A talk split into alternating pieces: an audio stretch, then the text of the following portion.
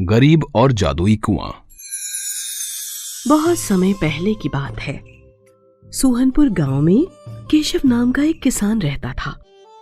बहुत पहले ही कर्ज ना चुकाने की वजह से उसने गाँव के मुखिया को ज़मीन गिरवी रख दी थी। अब वो गाँव में दूसरे किसानों के खेतों पर जाता और मजदूरी करता। उसके परिवार में पत्नी शीला के अलावा एक पुत्र माधव और पुत्री राधा थे। वो बहुत ही मुश्किल से अपने परिवार का गुजारा कर रहा था। केशव की पत्नी शीला थोड़ी झगड़ालू स्वभाव की थी। वो हर वक्त अपने पति केशव को ताना देती रहती थी कि किस गरीब से मेरी शादी हो गई। दो वक्त की रोटी भी नसीब होना मुश्किल होता है। सारा दिन मेहनत करके केशव घर आकर जब शीला के ये ताने सुनता तो और दुखी हो जाता। एक बार अजी सुनते हो? क्या हुआ? आज किसी के खेत का काम नहीं है क्या? काम पर नहीं जाओगे या फिर सारा दिन चारपाई ही तोड़ते रहोगे? है कि नहीं? हाँ नहीं तो। अरे जा रहा हूँ शीला। आज थोड़ी तबीयत ठीक नहीं लग रही इसलिए थोड़ा आराम करने लगा था। तुम्हारे आराम करने से रात की रोटी थोड़ी बन जाएगी। चूल्हा तो मुझे ही फूकना पड़ेगा ना।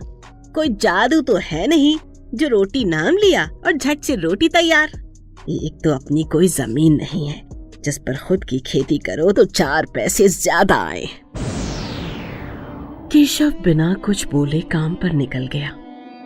चलते चलते वो एक पेड़ के नीचे बैठ गया। जैसे ही वो कुछ सोच रहा था तभी उसको किसी ने आवाज़ दी। केशव! ओ केशव! केशव ने देखा उसका मित्र शेखर, जो अब शहर में है, वो सामने से आ रहा है। ओ केशव, मैं तेरे घर गया तो पता चला कि तू खेतों पर काम के लिए निकल गया है। तो भाई सीधा तुझे ढूंढता हुआ यहाँ आ रहा हूँ। कैसे हो मित्र? अरे कौन सा खेत मित्र? तुम्हें तो पता ही है, मेरी खुद की तो कोई ज़मीन है नहीं। वो तो कोई अपने खेतों में काम दे दे तो चार पैसे आ जाते हैं और रात का चूल्हा जल जाता है। अरे, तुम बताओ, अब भाई शेखर, तुम कब आए शहर से, हैं? मेरे भाई केशव, वो तुम्हें तो पता ही है कि वही मेरी ज़मीन जिसका टुकड़ा आज तक नहीं बिक पा रहा, जिससे भी सौदा बनने लगता है, वो ज़मीन पर बने सूखे कुएँ को देखकर मना कर देता है। उबड़ खाबड़ खेत पर कोई भी खेती नहीं कर पाएगा। ये बोलकर सब सौदा ठुकरा देते हैं मेरे भाई। क्या करूँ, कुछ समझ में नहीं आ रहा है। अरे, सुन केशव, एक काम कर, वैसे भी ये ज़मीन मेरे लिए तो बेकार है। तू इसी पर खेती करके देख ले। शायद थोड़ी बहुत फ़सल उग जाए, और तुझे खेत भी मिल जाएगा, और मेरी ज़मीन की निगरानी भी होती रहेगी।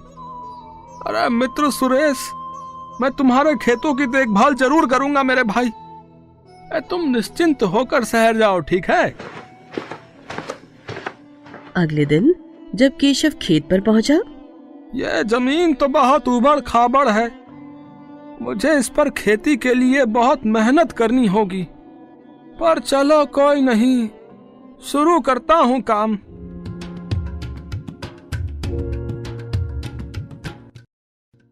केशव ने ज़मीन पर खेतीबाड़ी के लिए सफ़ाई करनी शुरू कर दी। बहुत समय से ज़मीन बेकार थी तो उसकी सफ़ाई के लिए भी केशव को वक्त लगता था। एक दिन केशव को काम करते हुए ज़्यादा समय बीत गया। अरे बाप रे इतनी रात हो गई पता ही नहीं चला। आह, चलो बाकी का काम कल करूँगा। अब घर चलता हूँ। केशव जैसे ही घर जाने लगा तभी उसे एक आवाज़ सुनाई दी। रुको जरा रुको। जरा मुझे पहले यहाँ से बाहर निकालो। केशव ने पीछे मुड़कर देखा। अरे ये आवाज़ कहाँ से आ रही है भैया? केशव ने इधर उधर देखा। वहाँ कोई नहीं था। वो जैसे ही मुड़ा उसे फिर वही आवाज़ आई। रुको जरा रुको। जरा मुझे पहले यहाँ से बाहर निकालो। इस बार केशव आवाज़ सुनकर डर गया। ये आवाज़ कहीं और से नहीं बल्कि जो कुआँ खेत पर बना था उसमें से आ रही थी। अरे लगता है ये आवाज़ तो इस कुएँ से आ रही है। अरे भैया कौन है वहाँ? ए अरे जरा सामने तो आओ। कौन है? मैं कुएँ में ही रहता हूँ। मैं यहाँ से खुद को बाहर नहीं निकाल सकता। तुम मुझे यहाँ से बाहर निकालो। जब तक तुम मुझे यहाँ से नहीं निकालोगे मैं सामने नहीं आ सकता हूँ। केशव थोड़ा डरते डरते कुएँ के पास गया और कुएँ में झांकने लगा। कुएँ में बिल्कुल अंधेरा था। अरे भाई कौन है? मुझे कुछ दिखाई नहीं दे रहा भाई। तुम कहाँ हो? देखो कुएँ में एक रस्सी डालो। फिर मैं बाहर आ जाऊँगा। अच्छा रुको भाई रुको मैं रस्सी लाता हूँ। ये लो रस्सी। इसको अच्छे से पकड़ लो और ऊपर आ जाओ। पर ये क्या? जैसे ही केशव ने रस्सी को ऊपर खींचा तो रस्सी को किसी ने भी नहीं पकड़ रखा था। ना ही कुछ रस्सी के साथ बंधा हुआ था। जैसे ही केशव ने रस्सी को पूरा ऊपर खींचा रस्सी के वज़न से केशव ज़मीन पर गिर गया। अरे बाप रे, इतना वज़न। मैं तो ज़मीन पर ही गिर गया भैया। पर ये क्या? रस्सी तो खाली है, हैं? तुम कहाँ हो भाई? जैसे ही केशव ने अपने आप को संभाला, उसने देखा, एक बहुत ही विशाल विशालकाय लंबा चौड़ा, भारी भरकम शरीर का व्यक्ति उसके सामने खड़ा है। वो उसको देखकर डर गया और बोला आ, मुझे जाने दो भाई आ, मुझे जाने दो। आ, तुम कौन हो? मैं तो एक बहुत गरीब किसान हूँ। अब मैंने तुम्हारा क्या बिगाड़ा है भाई? आ, मुझे जाने दो। मेरे बीवी बच्चे घर पर मेरा इंतज़ार कर रहे हैं। डरो नहीं केशव। मैं यक्ष हूँ। इस कुएँ में रहने वाला यक्ष। मैं कई दिनों से तुम्हें यहाँ पर मेहनत करते हुए देख रहा हूँ। तुम हर सुबह यहाँ आते हो और देर रात तक मेहनत करते रहते हो। आज आखिर मुझसे रहा नहीं गया और तुमसे बातें करने के लिए मैं इस कुएँ से बाहर आना चाहता था। पर यदि आप यक्ष हैं तो आप अपने आप भी इस कुएँ से बाहर आ सकते थे। केशव, मैं एक श्राप से ग्रस्त था। मुझे अपनी शक्तियों को बिना वजह दूसरों पर उपयोग करने का शौक था। सदियों पहले यक्ष लोक से मैं धरती पर घूम रहा था।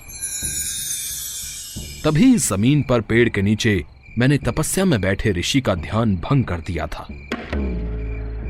उन पर अपनी शक्तियों का दुरुपयोग कर पूजा की सामग्री इस कुएँ में फेंकने लगा। तभी उन्होंने क्रोधित होकर मुझे श्राप दिया कि मैं इस कुएँ में ही रहूँगा। है?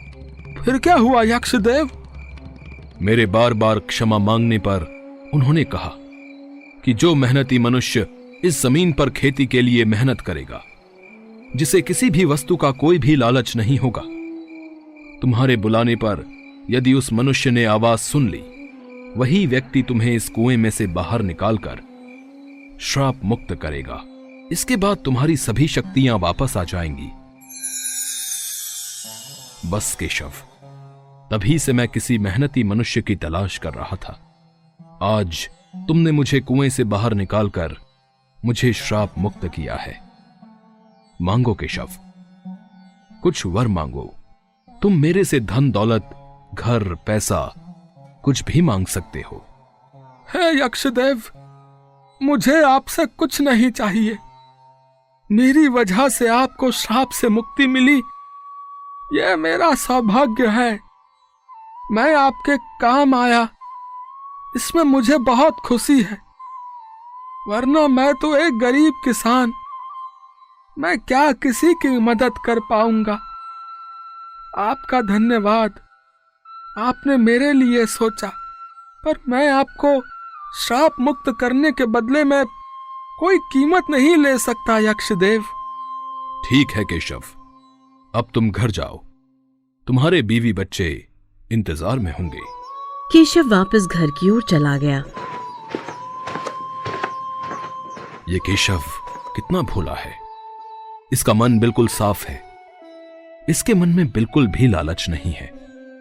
अगर ये चाहता तो मेरे से धन दौलत रुपया पैसा ऐशो आराम सब कुछ मांग सकता था। पर इसने कुछ भी नहीं मांगा। पर मैं इसकी मदद ज़रूर करूँगा।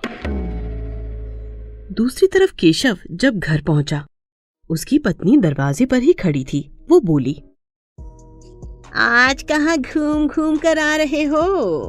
इतनी देर कहाँ लगा दी? केशव ने सारी बात शीला को बताई। हे भगवान ये कैसे आदमी के पल्ले बंध गई मैं? हाँ थाई मुर्गी को छोड़ दिया वो भी सोने की मुर्गी। अरे, जब वो यक्ष बोल रहा था कि कुछ मांग लो तो फिर क्यों चुप रहे? मांगा क्यों नहीं? केशव चुपचाप सोने चला गया। अगले दिन वो जब खेत पर पहुँचा तो हैरान रह गया। ये ये मैं क्या देख रहा हूँ? अरे, ये मेरे खेत में हरी भरी फ़सल कैसे लहरा रही है?